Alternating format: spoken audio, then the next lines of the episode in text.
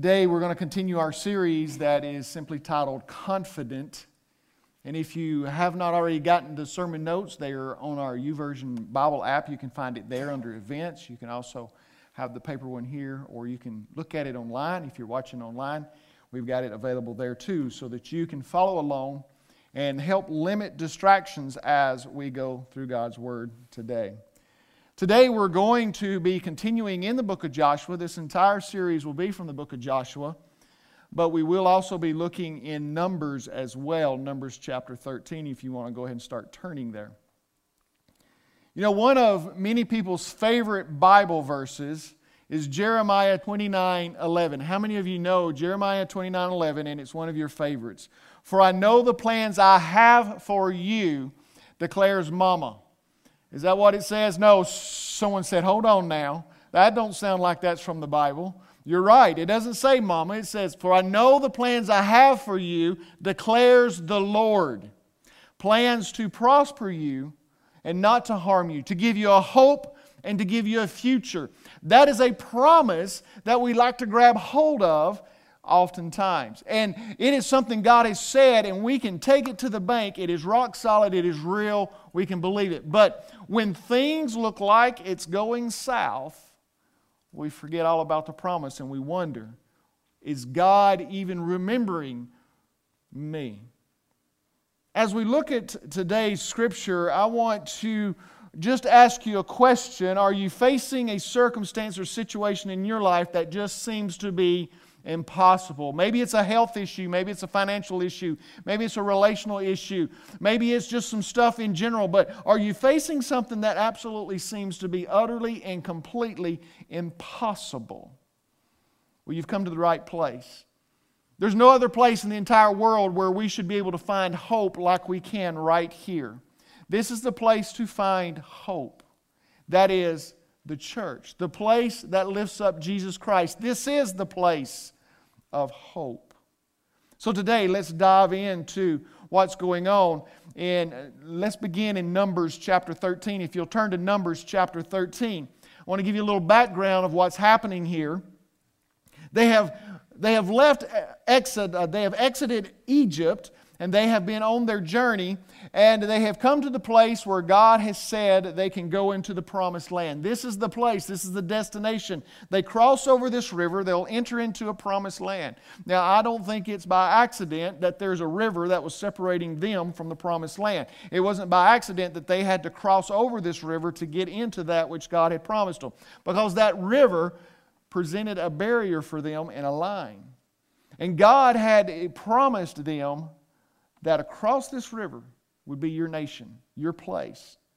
And so we find that actually in Deuteronomy chapter 1, the people actually come to, to, to Moses and says, Moses, let's send in some people just to find out what this is like and what it looks like and, and if it's dangerous or, or what is it going to take to overcome. Moses, let's send some people in. So God said, okay, send some people in. Won't you get one person from each tribe and let them go in and check out this new land? Well, they go in, and many of you know the story of how there were 12 spies that went in representing the 12 tribes of Israel. And so these 12 men went in, they stayed for 40 days. They were there smelling it, tasting it, they saw it, they were around it for 40 days. They were in the promised land. And so God had given them this opportunity to see what He had promised. But I want us to begin reading in verse 25 of chapter 13 of the book of Numbers. Hopefully, you have your Word of God with you that you can look at, that you can see, that you can touch, either digitally or in paper. But I encourage you to always look in the Bible and not just listen to me read it, because this will change your life. When they returned from spying out the land, at the end of 40 days, they proceeded to come to Moses and Aaron and to all the congregation of the sons of Israel in the wilderness of Paran and Kadesh. And they brought back word to them and to all the congregation and showed them the fruit of the land. Thus they told him and said, We went into the land where you sent us and it certainly does flow with milk and honey, and this is its fruit. Nevertheless, The people who live in the land are strong, and the cities are fortified and very large. And moreover, we saw the descendants of Anak there. Amalek is living in the land of the Negev, and the Hittites and the Jebusites and the Amorites are living in the hill country, and the Canaanites are living by the sea and by the side of the Jordan. Now, when we begin to look at this scripture, I want to stop there for a moment because I want us to look at the impossible. When you first read through that, maybe you're not seeing clearly what's happening in, in this report. They begin very positively, but as we look at the impossible, the first thing I want us to look at is this, and it's found in verse 28. The impossible is always magnified by the but. Okay, did you hear me? The impossible is always magnified by the but. Look what they said. They said something really nice that, that this land, in verse 27, they told them that we, when we went into the land where you sent us, it does flow with milk and honey. Man, here is its fruit is it's a great place. And then you look at verse 28. Some translations actually gets this really clear here. It begins with the word but. Do you know that the power of the word but cancels out everything that comes before it? So let me give you a little clue, especially to the husbands and the men and the boys who will be married one day. The word but cancels everything out you said in front of it. So if you look at your wife or your significant other and you say, I'm really sorry, but, no, you're not. Can I just tell you, as your pastor, if you use the word but after the words I'm sorry, you're not really sorry. Because you're about to give us excuses as to why it happened and it wasn't your fault. Can, can somebody just say uh, amen or oh me or something? Because that's true. The word but cancels everything. You know what? You are a great singer, but. You're a great bass player, but you're a great preacher, but you preach too long. You know, there's when you use the word but, it cancels out everything before. I love you, but the word but is the beginning of the downturn of what the, these people are reporting. See, the impossible gets magnified when we use the word but. So I would encourage you to, to do this get rid of it. Throw, wad it up, throw it in the trash. Don't use the word but, because it puts your mind, your heart, your communication into a place where you're taking everything that was good. The, it's flowing with milk and honey. It's got great, great fruit. It's a beautiful land, but. Now, here's something else that you may not recognize immediately, but when, there's that word. It just came out of nowhere. See, see, all right, here we go. How do I say this without using the word? when we look at verse 27, we see 14 words that talk about the positive of the promised land.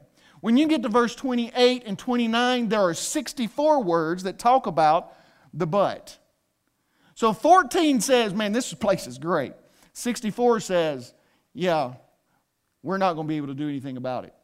It's just too big because they use the word but. But is the beginning of doubt. But is the beginning of disobedience. Can I say that? Can I just throw that out there today? Maybe you, you, were to write that down. The word but is the beginning, it is the seed of, of destroying your faith. It is the beginning of disobedience to God because this is exactly what happens here. God had told them to go in. They went in, they looked around, they were like, wow, this place is great. They came back and they said, but Let's explore this a little, little bit farther. Because we see in verses 28 and 29 the people are strong, the cities are fortified, they're very large. The descendants of Anak is there, Amalek is there, the Hittites, the Jebusites, the Amorites, the Canaanites are all by the sea. In other words, they're saying this is just too much for us. They're planting the seed of doubt, they're planting the seed of disobedience by using the word but. They had been given a great promise. They had been given the land. These men felt like they had to take the land. There is a difference. See, God had given them a promise that this land belongs to you. But they came back thinking we're going to have to take it away from whoever is there. If God has promised you something and given you something, you don't have to go take it. It's His responsibility to fulfill the promise. Do you hear me, church? When God promises us something, we are not responsible for fulfilling that promise. He is. So, yes, we may have a responsibility to work within the realms of what He's called us to do in obedience, but He's the one who's going to fulfill the promise.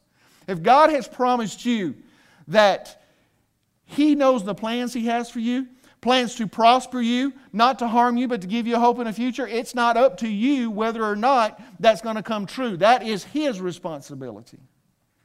So we need to stop trying to play, stop trying to play God. Now, here's the interesting thing. The unbelievers that they encountered, those who did not follow God, created a doubt in their heart simply by being around them simply by looking upon the size, simply by listening and, and uh, observing. Because there were cities, their walls were 25 feet deep, and they were 20 feet high. And when you look at that and you're a bunch of slaves from Egypt, you probably would go, Yeah, we can't do anything about that. And so they had their hearts turned. They magnified the danger and the difficulties, and it filled their hearts with fear. And it all began with the seed of but. Second thing, not only is the impossible always magnified by but, but the impossible makes the risk too great to overcome. Makes the risk too great to overcome. Read with me th- verses 30 through 33. Then Caleb quieted the people before Moses and said, We should by all means go up and take possession of it, for we will surely overcome it. But the men who had gone up with him said, We are not able to go up against the people, for they are too strong for us.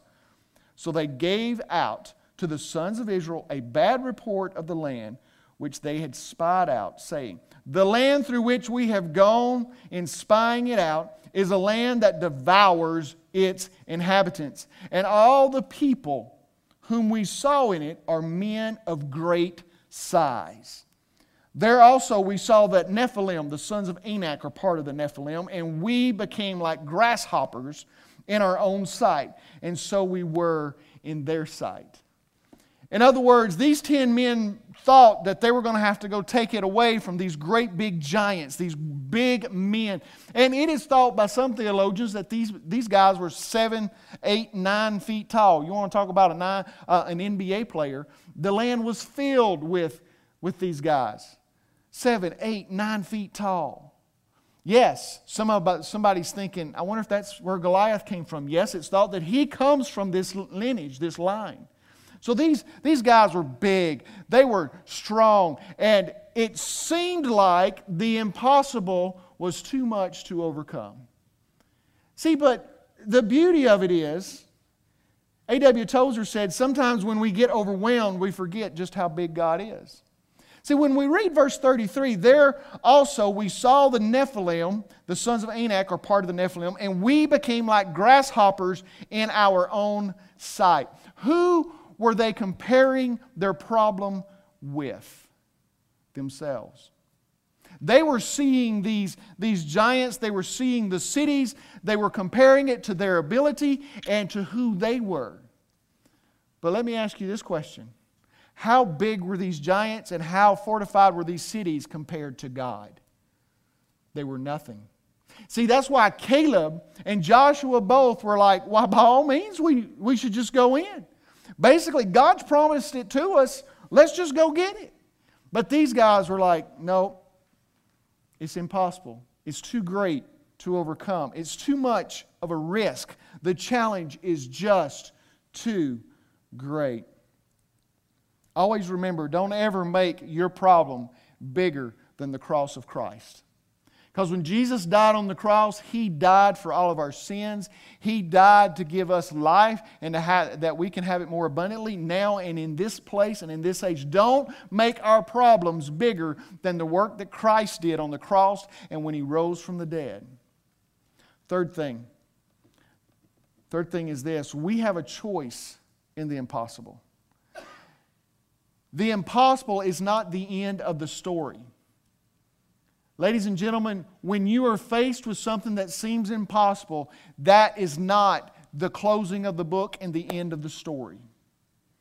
We have a choice in the impossible. Look at Caleb. Now, the facts are not any different here. The facts are that these people lived there, the, the, the cities and the buildings are as big as they are. The facts are exactly the same, except for Caleb says this after he quiets the people in verse 30 We should by all means go up and take possession of it, for we will surely overcome it. See, he understood God had promised it and it was time to just go get it. But unfortunately, there was a Democratic vote, and that vote revealed they shouldn't go in because they just felt like it was impossible. They can't overcome it. These, the odds are stacked against us. There's no way this is going to turn out positive. Convince the entire nation of it. Now, what I want us to do now is I want us to jump over to Joshua chapter 2, if you will. Joshua chapter 2, because I want you to understand the mindset when they had to step into this wandering in the wilderness for 40 years. Because right after this, God said, okay, have it your way. And so all those who said, we can't go in, it's too big, that, you know, we've measured this against ourselves and we just can't do it, rather than measuring it against God, God said, okay, have it your way. And so all of those who were of fighting age would die in the wilderness. So 40 years it took. And finally we come to the book of Joshua and Moses is dead and God tells Joshua, get ready to cross the Jordan. Joshua says, all right, tell everybody in three days we're going across. He did not hesitate. He didn't wait. But what he did do, he sent two spies this time. Two spies. Guess what? It's a 50 50 split then. If one of them comes back and, and he says no and the other, other one says yes, it's a 50 50 split. There's not going to be this, this seed planting to mess up the whole thing. I don't know if that's why he picked two or if it was because only Joshua and Caleb, there was just two of them that agreed to go after God. Don't know, but he picks two spies and he says, Go in and spy out the land. So these two spies, they go in to the land and they come to a, a city called Jericho. Now, Jericho is a great fortified city. And to look at it, you would be in awe and wonder. You would see the great walls. You would see the great doors that were, were guarding the city. You would, you would step back and go, We don't have the equipment, we don't have the power, we don't have the knowledge. It is absolutely impossible. But these two spies said, Let me go check it out. So they get into the city of Jericho, and when they get there, they meet somebody by the name of Rahab. Rahab lives right on the wall. Her house is built into the wall. As a matter of fact, she's got a window that she can look out from the wall and see the beautiful landscape. And so these spies come in to her. And there are some people looking because the, the word got out that there were some spies from the Israelites that were in the city spying them out. I want us to pick up in verse 8 because these two spies, Rahab let them go get up on the roof and hide under some flags. And when the, the soldiers came to her house and knocked on her door and said, Hey, we heard that these two spies came to your house, she said, Well, you know, last time I saw them, they were going out the gate. If you hurry up, you can catch them. And so the soldiers take off after them. And in verse 8, let's pick up here. Now, before they lay down, she came up to the roof, on the roof, and said to the men, these two spies, I know that the Lord has given you the land. Now, wait just a second. Let me give you a little bit more story here. Rahab is not an Israelite.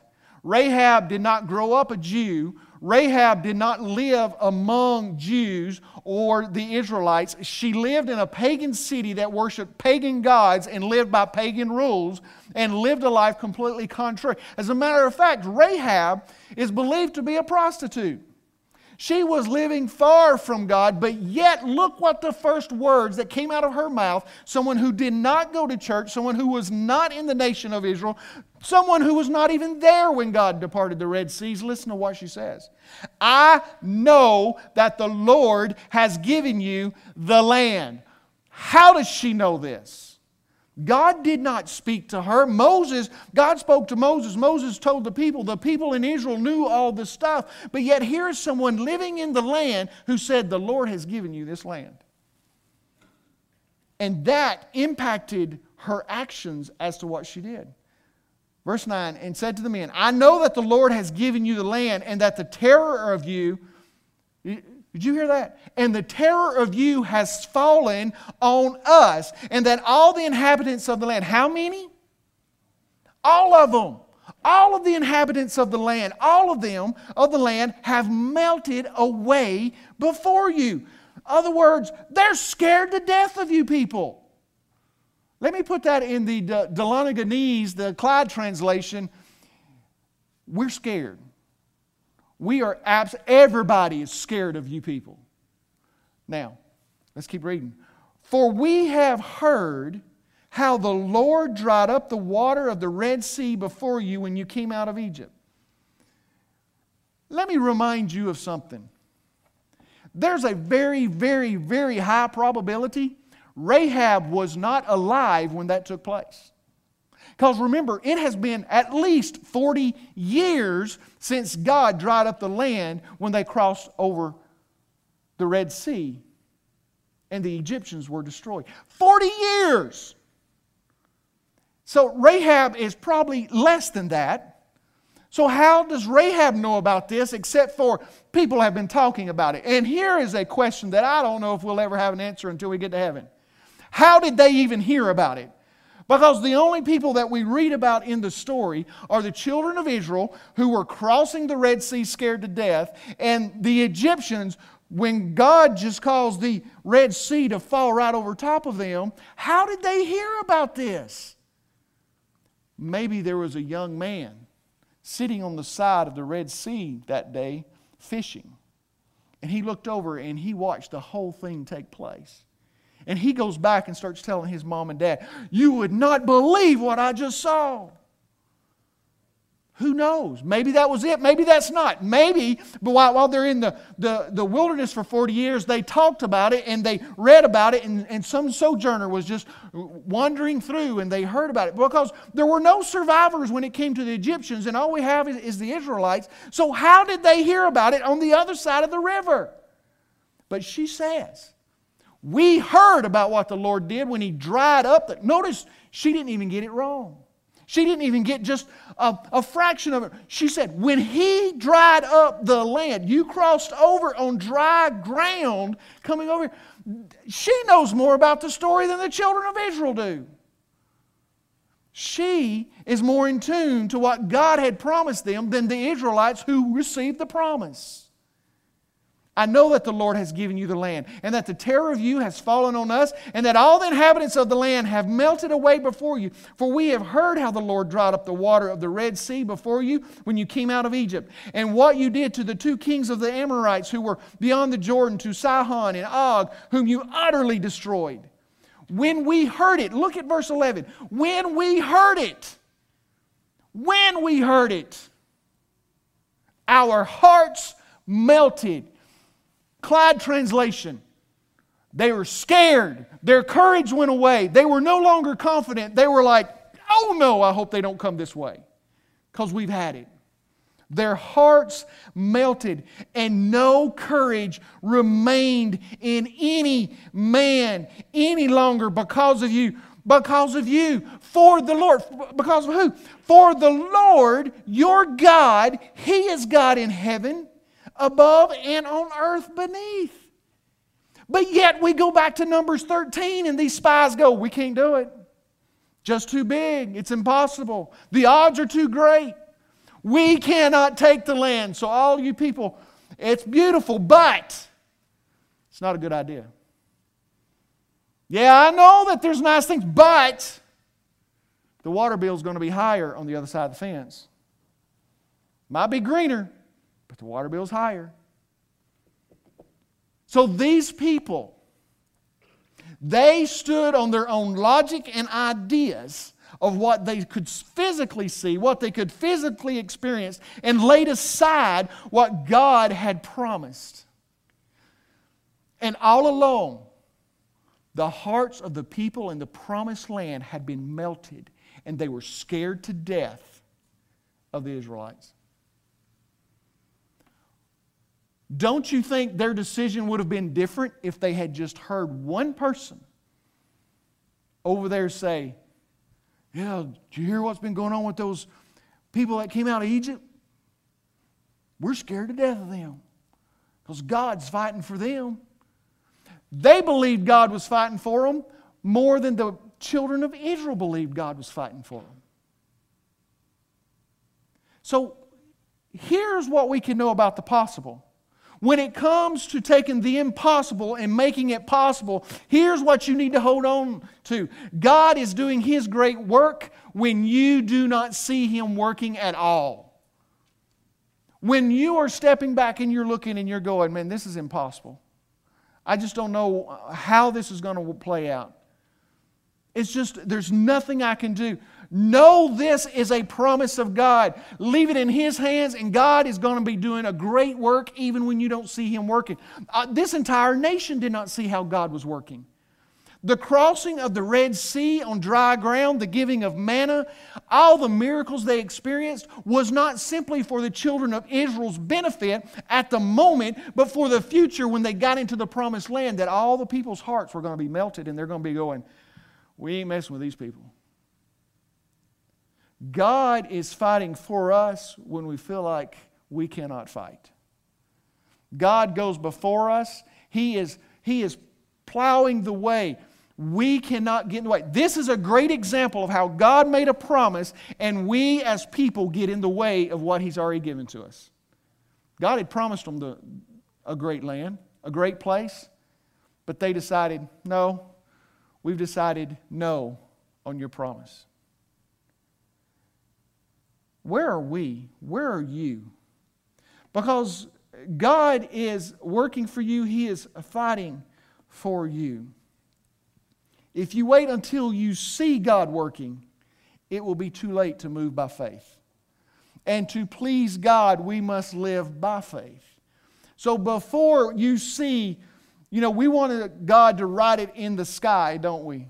We want God to just, just make it glaringly clear to us what we need to do. When sometimes God is going, I'm waiting for you to take a step of faith and trust me. Because if God always makes it uh, glaringly clear, are we living by faith at all? If we have to have the assurance of what God wants us to do without taking a step of faith and trusting that, God, if I've taken the wrong step, you're going to save me and move me back to where I need to be. If I'm stepping off of a cliff, God, you better catch me because I'm about to fall. That's faith.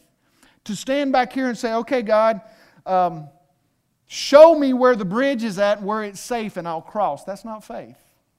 So I challenge you today to take a step of faith and believe what God has promised you and move forward with it. You know, one of the things that we can go back in nostalgic history of 2019 that's different than 2020 is going to a restaurant. You know, we hardly hear self, party of four, self, party of four anymore. Because we can't go into restaurants, there's not a lot of people. We have to wait for them to call us in.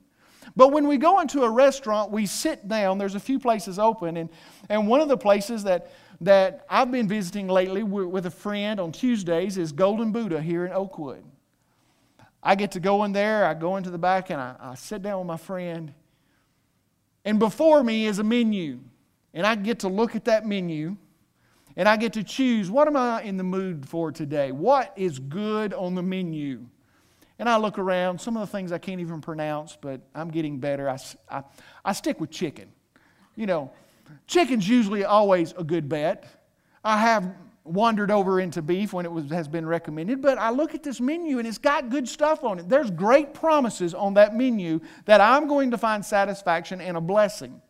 And so I look at this menu I do not see the kitchen. I do not see what they did all morning, but I look at that menu and I understand that there's blessings on that menu. I have to yet, I may try it this week because I hadn't thought about this. I have to yet to look at the waiter and say, in Golden Buddha now, Chinese restaurant, and go, I'd like a chimichanga and a burrito. What do you think they're going to say to me? No. Why would they say no? Because they don't have the things in the back to prepare and to get ready what that I'm searching for. I would need to go somewhere else to find what I'm searching for, where they have already prepared all the, the meat and the flour tortillas. Or how about this? I may even go in there Tuesday and I, I, I might say, I'd like a barbecue plate from Smokehouse, please. Smokehouse is going to be ready for me if I walk in there and order it. But if I'm in Golden Buddha, I'm looking at this menu and I have to trust what they have put before me is what they have prepared in the kitchen. I don't walk back there to the kitchen to look around. I don't see what, what chicken they've got or what they've cut up or what spices they've used. I haven't gone back there to look at their soups. I am completely trusting what's written on that menu that when I order it, it, it it's, it's going to come and it's going to be good. And you know what? Every time I've ordered, it's been good. Every time I go to Smokehouse, it's been good because they prepare it hours and hours in advance before you get there. When we go into these places, we are in the mindset that I'm going to trust what I cannot see is going to be good, even though I don't know what the preparation's been back there. These people, these this children of Israel, they looked at the menu and they said, you know what? We don't trust what's back there. God has said some things and He has put it plain as a menu you'd find in a restaurant. And He's written it down in His Word that we can hold on to. And these are the promises. He's made the preparations. He has set it in place. He has put it in, in, in fact. But yet we look at it and we go, yeah, can you just give me a burrito? We have to understand God is working for us when we can't even see Him working. They're in the kitchen preparing food when we cannot see Him preparing it. Let me tell you, God is doing the same thing. If you are in the heat of a battle, you are not on your own. If you're in the midst of a problem, the problem is not your own. If you're dealing with issues or pain or whatever, it's not just yours. God also is fighting for you. See, He is going before us to prepare the way. But don't forget the children of Israel, they turned their back and said, Nope, we don't want that. Even though God had prepared. We see it here in Joshua too. All the miracles was preparing them for the promised land. But yet, when they compared it to what they could do, they said no. We must be careful today, ladies and gentlemen, because we are going to live in fear. We're not going to live in confidence. We're not going to live in faith if we only look at the situations on the surface level and in our own ability and power. There's no problem too big for God. There's no sickness that He cannot heal. There's not a sinner that He cannot save. The cross of Jesus Christ and the tomb in which he rose from is bigger than any sinner, the worst thing they've ever done. It is bigger than, than that. Our God is fighting for us and going before us. And we can walk in faith. See, faith is acting like it is so even when it does not seem to be so, in order that it may actually be so. Other words, that was confusing, but it's, it's taking that step and just believing that what God has said is true and you're going to move forward with it. That's faith. So I challenge you today as we look at this that these in this entire nation missed out because they wouldn't believe the promise of God that He was fighting for them. That they had to do all the work. As you read the rest of the story, I'd encourage you to read the rest of chapter 2 today if you get an opportunity. You'll find that Rahab and the spies, they strike up a deal. That when they do come, and the, it was when they do come, not if they came, but when they did, that, that she'd just hang a scarlet ribbon in the window and they'd know not to kill anybody in her house. Whoever she brought in was going to be safe. Now, I want to remind you that her house was on the wall of Jericho because that's going to come into play later in the story. Guess who Rahab is? She is in the lineage of Jesus Christ himself. Rahab was part of the lineage of David, King David.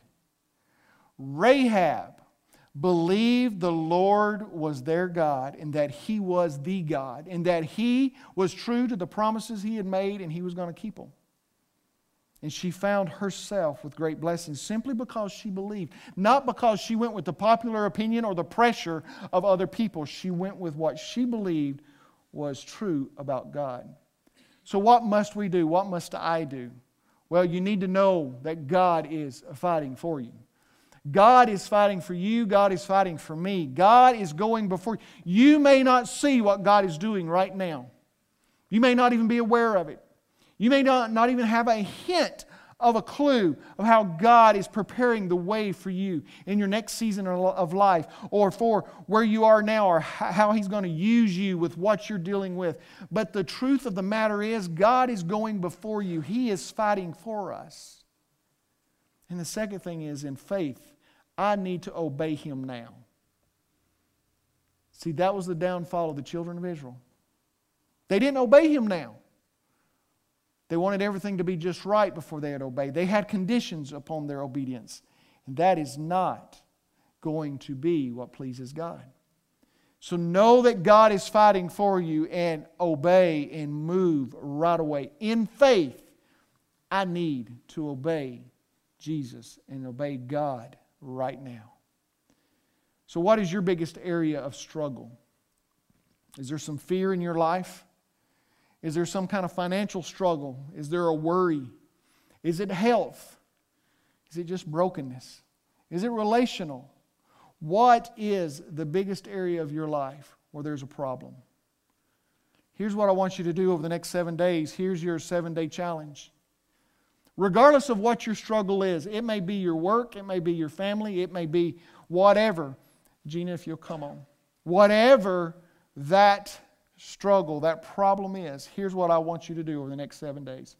Thank God every day for fighting for you in places you do not see Him fighting. Thank Him tomorrow morning. Thank God for fighting for you in places that you don't even see Him fighting and working in places you're completely unaware. Thank Him tomorrow morning that He's doing that. And then do it on Tuesday morning Say that same prayer on Wednesday, on Thursday, on Friday, on Saturday. Pray and thank God. You can make it short. God, thank you for how you're fighting for me in places I cannot see, and you're working in ways that I do not know. Do that every day this week, because I can promise you this according to His Word, it's exactly what God is doing for each and every one of you. He is fighting for you, He's going before you. We must stand with confidence and believe that. You bow your heads with me just for a moment? Lord, we thank you that you are fighting for us, that you are fighting in places we're not even aware that there needs to be a fight. You're working in places that we don't even know that you're working. But God, I thank you that you're already there. You have already breached tomorrow where I'm just trying to make it through today.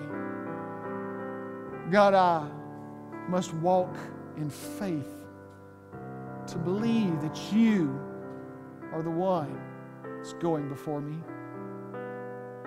Lord, I pray today that if there's anyone who has tried to live their life in their own logic, their own strength, and they've tried to fix things themselves, that this will be the very moment this will be the time that they say, God, you do the fighting. God, you do the working. I'm sorry I've gotten in your way. Forgive me for making choices where I saw the but as making the impossible too much. Lord, some of my favorite scripture is whenever it lays out that we were born sinners and that we had no hope for tomorrow. And the Word of God says, but God. That but changes everything.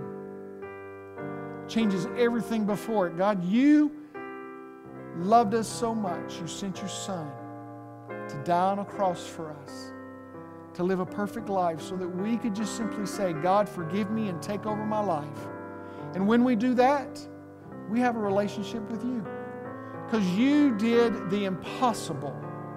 You did the work we could not do. We thank you for that. And right now, if there's anybody who has never accepted Christ, and maybe right now you feel like you need to make that decision, would you just raise your hand right now, whether it's online, it's in this room? Just make that move and raise your hand. Father, we pray that your Spirit will wash over right now, save lives, and give the saved hope that God, you are the Lord of Lords and the King of Kings. Father, forgive us and take over our life. It's in Jesus' name we pray. Amen.